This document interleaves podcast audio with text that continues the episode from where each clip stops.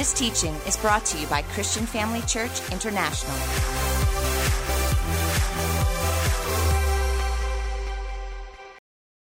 Talking about significant, there's a significant message coming your way in a few moments' time. So it's so good to be with you tonight, and uh, uh, thank you so much for uh, coming through to hear what God has to say to you and allow Him to minister to your hearts and uh, just cause or, or just cause you to be excited about God.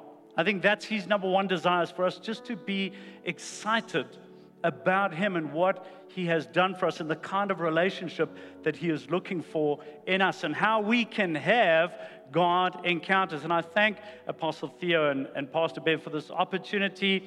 And I don't take it lightly. And I enjoy sharing the Word of God with you. And I believe that we are going to grow together tonight and uh, allow God to do a great thing. Let's pray.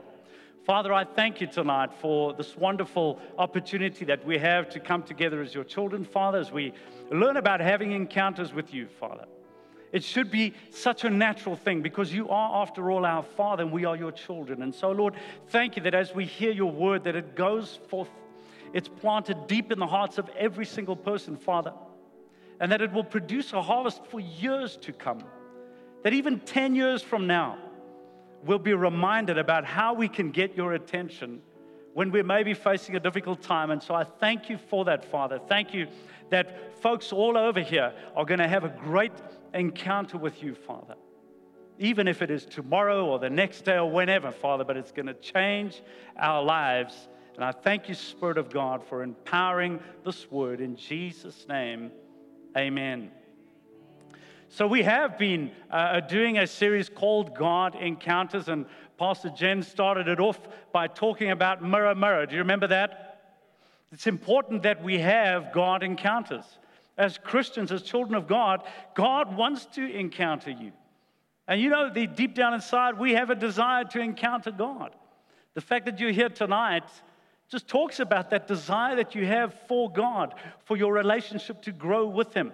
And so, what we saw with Mirror Mirror is that there's a lot of our own insecurities that prevent us from having those God encounters. But we were, uh, the light was shed on that. And we saw that God uh, uh, overlooks that. He overrides that. He causes us to be reminded of who we are and that our, uh, you know, the things that we have, the bad views that we have of ourselves, that He comes along and changes that through His word mirror, mirror. And then Pastor Greg last week spoke to us about one of the most unusual ways in which we encounter God. And that's in the times when we have, when we go through very painful situations. We want to run away. When you encounter a, a, a painful situation, our natural uh, uh, you know, reaction is to run away from that. But what we see is that it says in the Bible that God is actually close to the brokenhearted. That's when He comes near you in a way that you maybe didn't expect, or, or perhaps you know your, your uh, emotions are really taking over, and it's quite difficult to think that God is around. In fact, sometimes we think that He's so far away from us because we're going through the pain. But the point is that in that pain is where we get to gain. That was the, the title, wasn't it? No pain, no gain. So we shouldn't shun away from those painful times because God as it said, is close to the brokenhearted. You may not experience his presence, but he really is. His word says he is close. So you must know that he is close. And so tonight, to continue on talking about God encounters, what I'm going to be sharing with you is the one thing that gets God's attention the most. Out of all the ways that we can get God's attention, what we're going to be hearing and speaking uh, or discussing in the next few minutes, this is the way that we get God's attention the most. Isn't that exciting to know that there's a way that you can definitely get God's attention? You don't have to go through a painful situation in order for that to happen. It's a wonderful, powerful truth. And so in 1 John chapter 4, verses 23, it says, Yet a time is coming Yet a time is coming and has now come when, and God actually talks about a type of worshiper that He's looking for, when the true worshipers. So there is a certain type of worshiper that attracts God's attention. Isn't that good? And I've lost my place. That attracts your attention. So, what does that mean? It means that we can also be a false worshiper. What's a false worshiper? That's someone who thinks that they're actually going towards God, but they're not because they're not doing it the way that God desires. So it says that these true worshipers will worship the Father in spirit. That's a very interesting word over there. The word spirit is the word pneuma. If we translate it, we'll go back to the original Greek. The word pneuma means breath. It says that we should worship him in spirit. Pneuma, you know, the word uh, pneumonia comes from that, where it talks about a breathing problem, but it's about our breath. And so God wants us to worship him in spirit. He wants us to use our breath, the very thing that keeps us going. He wants us to use that. He's looking for people who will worship in breath. When you sing, do you know how you're doing that? It's through your breath, right? He wants us to worship through that with energy and with passion. That's what God is looking for. And it says, and in truth, for they are the kind of worshipers that the Father, listen, they're the kind of worshipers that the Father is looking for. It says that the, the Father seeks. Did you know that if you're trying to find God, that God is trying to find you? Think about that. You, when you're trying to find God, He's trying to find you. In, in, uh, in the book of Chronicles, we read that it says that, that the eyes of God are moving across the earth to and fro, looking for those whose hearts are fully committed to Him. It's like God is attracted to certain things when it comes to those who are uh, people of faith or, or Christians. And God is looking for those who have their hearts and their souls and their passion and their breath and their energy in seeking after Him, in worshiping God. Those are the true worshipers, and the Bible says that God is searching, He's looking for those.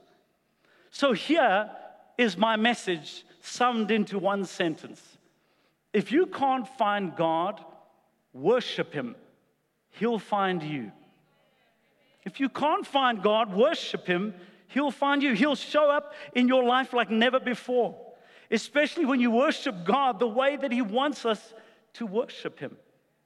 Hebrews 11, verse 6 puts it this way it says, Anyone who comes to Him.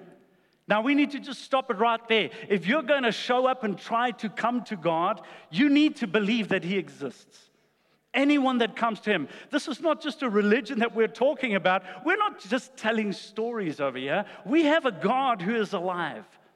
Anyone who comes to him must believe that he is, and that he is a rewarder or that he rewards those who earnestly seek him. Are you seeing God's heart in this? Are you seeing what He desires? He's looking for us not just to seek Him, but for those who earnestly seek Him. And He says there is a reward for you. And I believe that, will, that reward is the encounter. That reward is God revealing Himself to you who earnestly seek Him. So here's my goal tonight. What I'm trying to accomplish here by the power of the Spirit of God is for you to run hard after God. That's what God, in fact, is trying to accomplish here tonight, is for you to get to run hard after God. Sometimes what happens is people try God. They say, you know what? I'll give this a go. Let's just see what it's about. I'm just gonna, I'm not gonna put my everything into this. I'm just gonna check it out a little bit. This is the thing. You're not gonna find God if you try God. God wants you to jump in and earnestly seek Him in worship. That's what he's looking for. In fact, that word worship, if we go back to the original Greek, which you know the New Testament was written in that language, the thing about the Greek is that it has four times more words than the English language. Why is that important? Because it becomes difficult to find the same words in English that were really being expressed when the word was being written. So, this word uh, worship is the word proskuneo. And what it means is to kiss. The literal translation of the word is to kiss. But it's not the type of kiss that lovers give each other. No, that's not the kind of kiss. In fact, if you want to look at the, best description to describe this kind of kiss, it's like when a dog licks the master's hand. It's quite different. Hey, when a log, uh, log, listen, when a dog licks the master's hand, how many dog lovers do we have here tonight? Do we have some dog lovers here tonight? I'm sort of putting an elbow up, not a full hand. I'm not the craziest fan about dogs, but I love the illustration. I love the description because we have dogs. And I don't know if you've seen when you come home after being away for a little while, have you seen the way that your dog reacts? You see how they yelp and they cry. We have one that's got a, it, it doesn't have a tail, it's got a stump. It's a little uh, uh, Jack Russell. And so when it wags its tail, it actually, the whole back of its body moves. So excited this dog is when, when we come home after a bit. And then she cries and she howls and she makes all sorts of crazy sounds. And then what she does when we get out the car, she just can't wait to jump up against us. And she's, she's quite a, ducker, you know, she's a bit heavy, but she likes to jump up against us and she loves to lick your hand. And that's what she does. She's so excited, like, we're home, we're home. I haven't seen you in such a long time. I've missed you. You're home, you're home.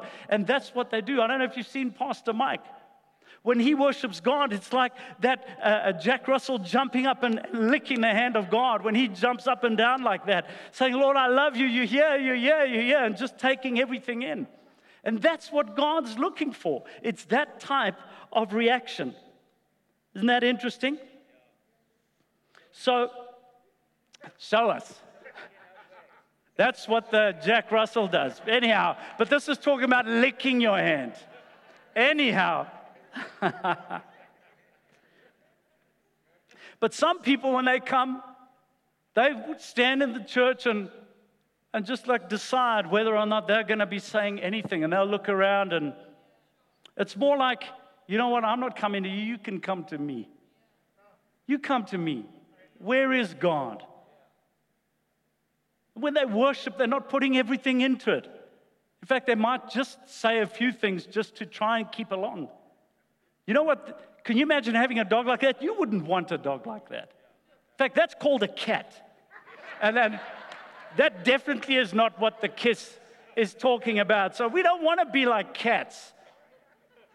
We want to be like dogs, excited to see God and to be in His presence. And if we understand a version of Christianity that attracts the heart of God because our passion is in it, and our soul is in it, and our breath is in it, we don't just have a toe in, in the water of religion. No, we've jumped right in. If you understand that, you'll experience God in a glorious way. You know, serving God is powerful. How many of you would agree with that? Serving God is powerful. It's not just about coming here and singing a few hymns. No, it's an opportunity for us to come and seek God the way that He desires for us to seek Him. And we'll experience Him and have those God encounters that He desires us to have. So let me give you three stories in the Bible because almost every one of the stories where people have encounters with God, it happens because they have also done something to initiate that. So let's have a look at three stories to see how this works. The first one is king is the king of Judah. His name is Jehoshaphat. And Jehoshaphat is discouraged. I suppose because he's got the word fat in his name. I don't know. But he's discouraged. You should never have the word fat in your name, except if it starts with fat, like Fatima. But other than that, you should definitely not have fat at the end of your name. Anyhow, he was discouraged and he was surrounded by a mighty army. He was afraid and he was intimidated. And so we read in Second Chronicles chapter 20, verses 14, it says, Then the Spirit of the Lord came on not King Jehoshaphat it came on Jahaziel. He was the son of Zechariah, the son of Benaiah, the son of Jael, and the son of Mattaniah. And here's the interesting thing he was a Levite. What does that mean? It means that he was a worshiper. He was someone that worshiped God. And not only was he a Levite, but he was a direct descendant of another man named Asaph. And Asaph was the chief musician for King David. I think there's something in this. And so the Spirit of God came upon him.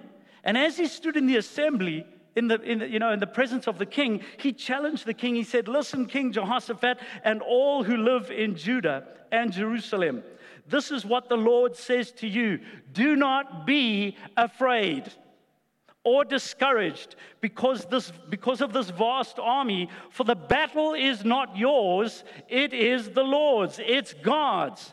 Now, think about that for a moment. How is it that this man has this kind of confidence? I mean, he's looking at the same army that the king is looking at. It's not a different army that he's, that he's also having to face. But the thing is, he knows he's God. He says, not God's battle, uh, it's not your battle, it's God's. He was a worshiper. Just interestingly, our worship leader, Gideon, if you didn't know, our worship leader in the mornings here is Gideon. I was in a conversation with him recently. He also does Muay Thai fighting. I bet some of you didn't know that.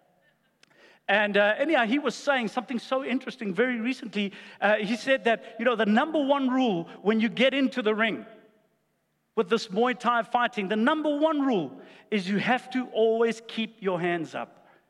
When he said that, I was actually preparing for this message. I thought, wow, that's so profound that our worship leader would say that the number one rule that you need to remember when you come into the ring, when we get into life, when we come into the ring of life, is to keep your hands up.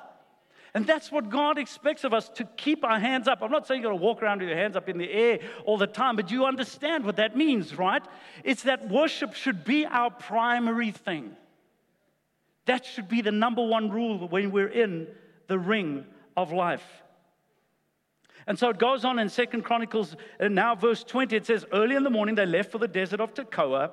As they set out, Jehoshaphat stood and said, So he's had a change of heart here. He says, Listen to me, Judah and the people of Jerusalem.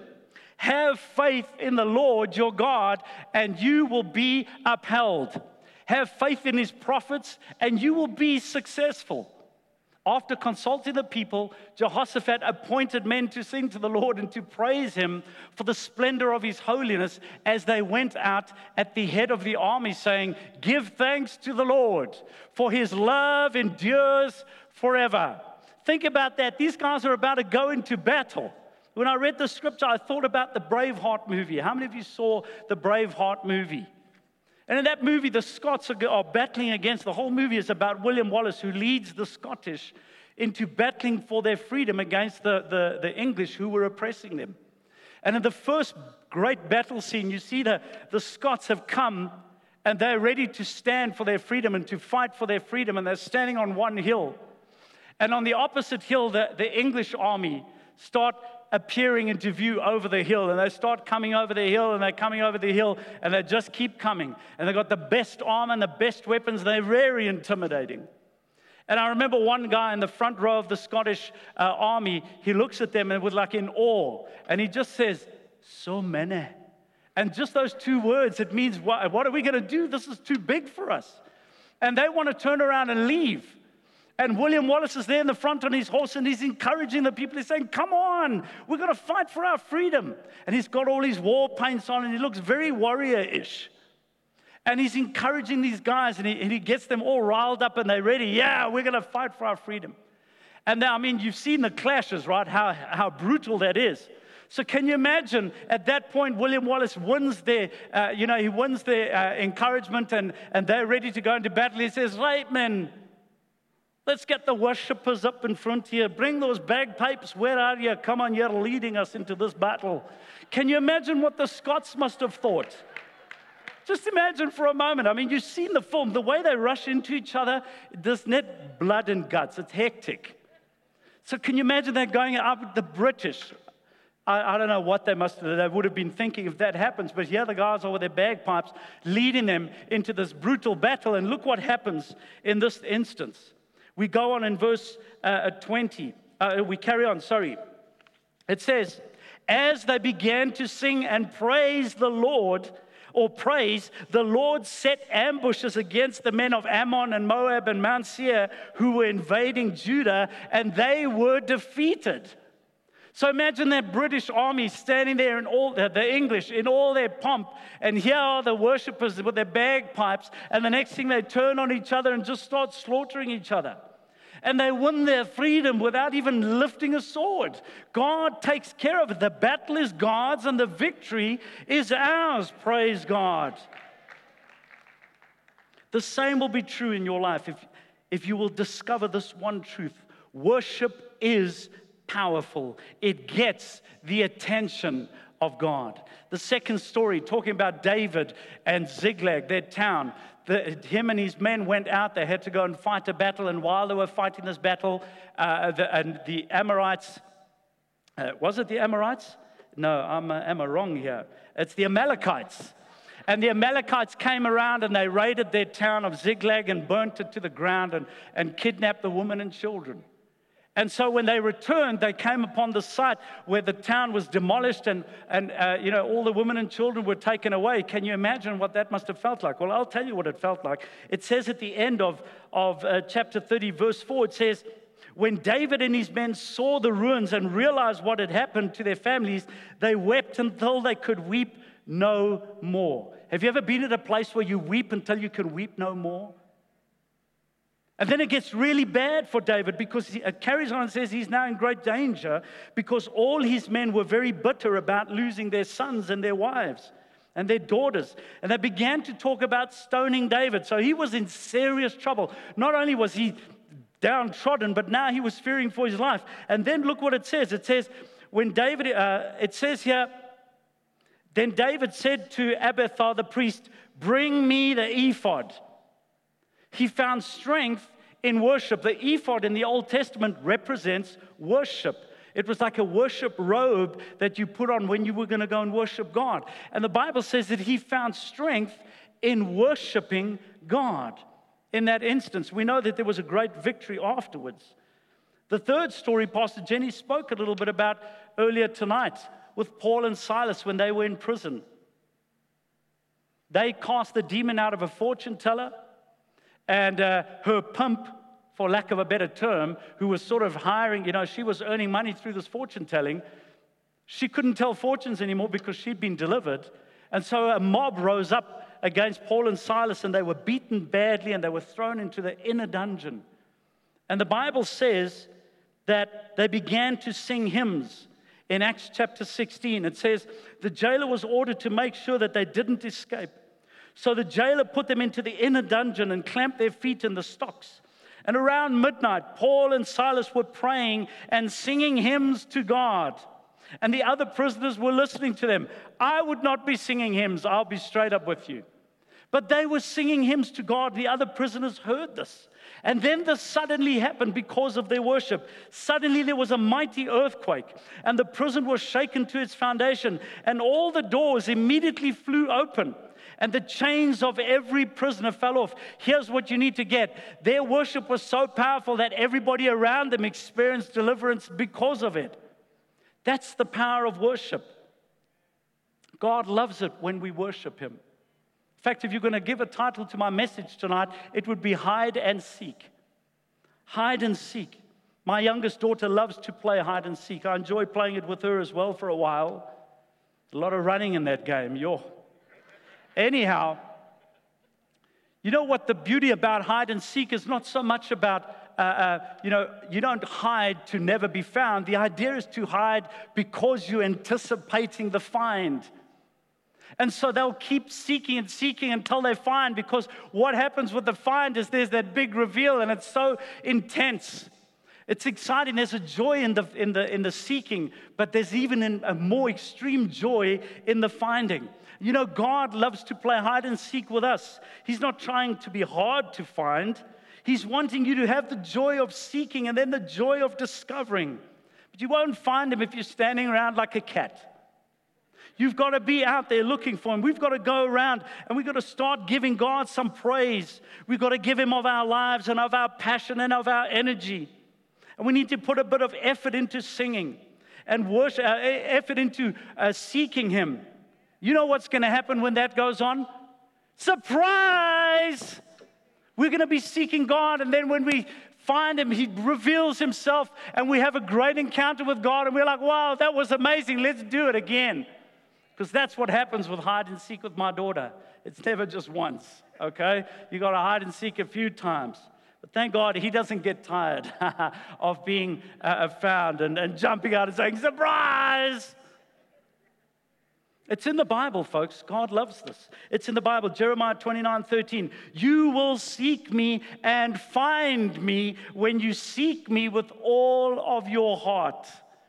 The message translation puts it this way When you come looking for me, you'll find me. Yes, when you get serious about finding me and want it more than anything else. God's saying, if you want it more than anything else, you will find me. You will have that encounter. It will be amazing.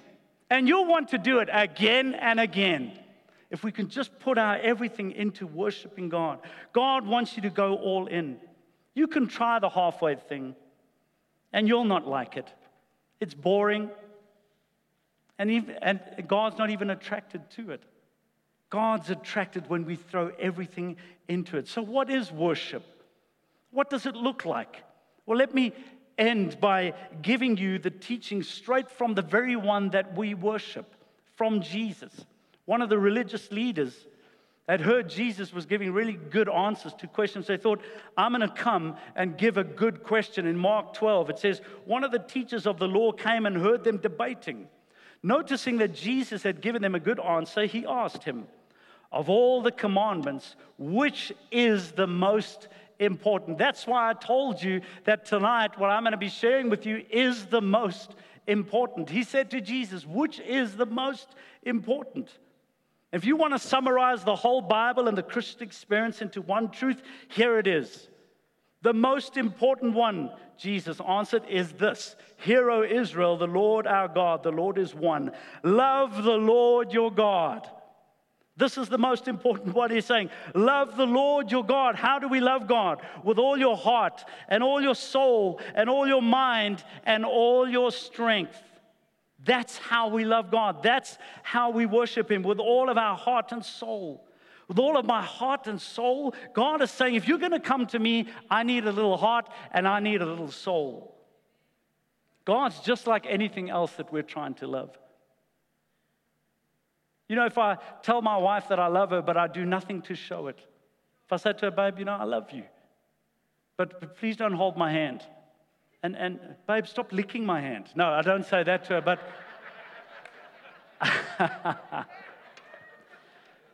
And I say, you know what, we, we're sleeping in separate beds, and, and, and uh, you know, I'll take you to dinner maybe on our 50th anniversary. And, and I do nothing to show her that I love her. She's not going to be convinced that I love her. You can't say that you love God and not give an expression to God. That's why we have this entire book. The largest one of this book is filled with expression, and it ends by saying, Let everything that has breath praise the Lord. The truth is that the book of Psalms, which is what I'm speaking about, the book of Psalms looks like it was written more for our stadiums on Saturdays than what we're experiencing in church. Oh, if we could see a church that would be like the stadiums are on the weekend. The reason I'm saying it to you like that is because that's the kind of seeking that God desires. Just like we would give that praise to our favorite team, in the same way, God's like waiting to say, surprise, when we worship Him with all that is in us. All of your mind. How do you worship God with all of your mind? It says. I worship God by focusing my attention on God. That's how you can worship Him with all of your mind focus your attention on Him. When I wake up in the mornings, really, for real, the first words that I speak is Good morning, Father. Good morning, Jesus. Good morning, Holy Spirit. I worship you. I give you praise. I honor you. Thank you for being such a good God. I glorify your name. That's what I do. That's just under my breath. I mean, I'm not doing it to announce it to the neighbors, but that's what I do. I do it by focusing my attention on God. We're doing a 21 days of prayer and fasting right now. We're not just doing that to create something else to do. If you stop eating on purpose and deprive your body of the things it enjoys, I promise you, you're going to be mindful of the reason why you're doing that. You're thinking about God, being mindful of Him. All of our strength. How do I worship God with all of my strength? I worship God by using my abilities for God. I'm worshiping God right now by preaching this. The cameraman is worshiping God by making this available on the screens. The person that you greeted at the door when you came in was worshiping God when they greeted you with a big smile and welcomed you to church tonight. So I encourage you to get onto Growth Track. That's why we have the Growth Track. It's not another course. In fact, it's not even a course, it's a journey. But we want you to discover what are the things that God has given me that I can worship Him with. How can I discover those and how can I use those to serve God? Worship Him with all your strength. Let me ask you three questions in closing here tonight. What do I love most? It's a question you need to ask yourself. What do I love most? What do I think about most? What do I do most? These three questions heart and soul in the love, our mind in the thinking about, and our strength. What do I do most? The answer to these three questions is your God. Maybe just right there, you've had a moment where you've had to just be honest with yourself. Wow, is that my God? The thing that I think about, I love most, think about most, and do most. God doesn't mind us having other love, but He does mind us having other gods above Him.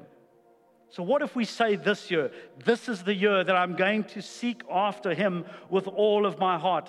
This is what will happen to you. You are going to have one encounter with God after another. In your dark days, in the days when you are bleeding,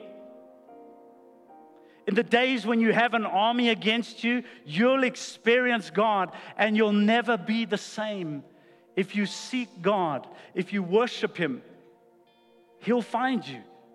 When you're seeking God, He's seeking you. He's looking for us to worship Him with all of our heart, all of our soul, all of our mind, and all of our abilities, all of our strength. How many of you ready to take on that challenge? Give God your everything this year. Seek Him with all that you have.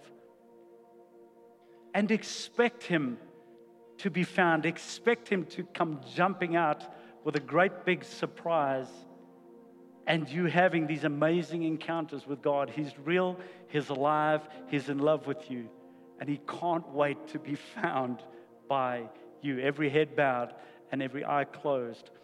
Father, I thank you for every single person that is here tonight. I thank you, Father God, that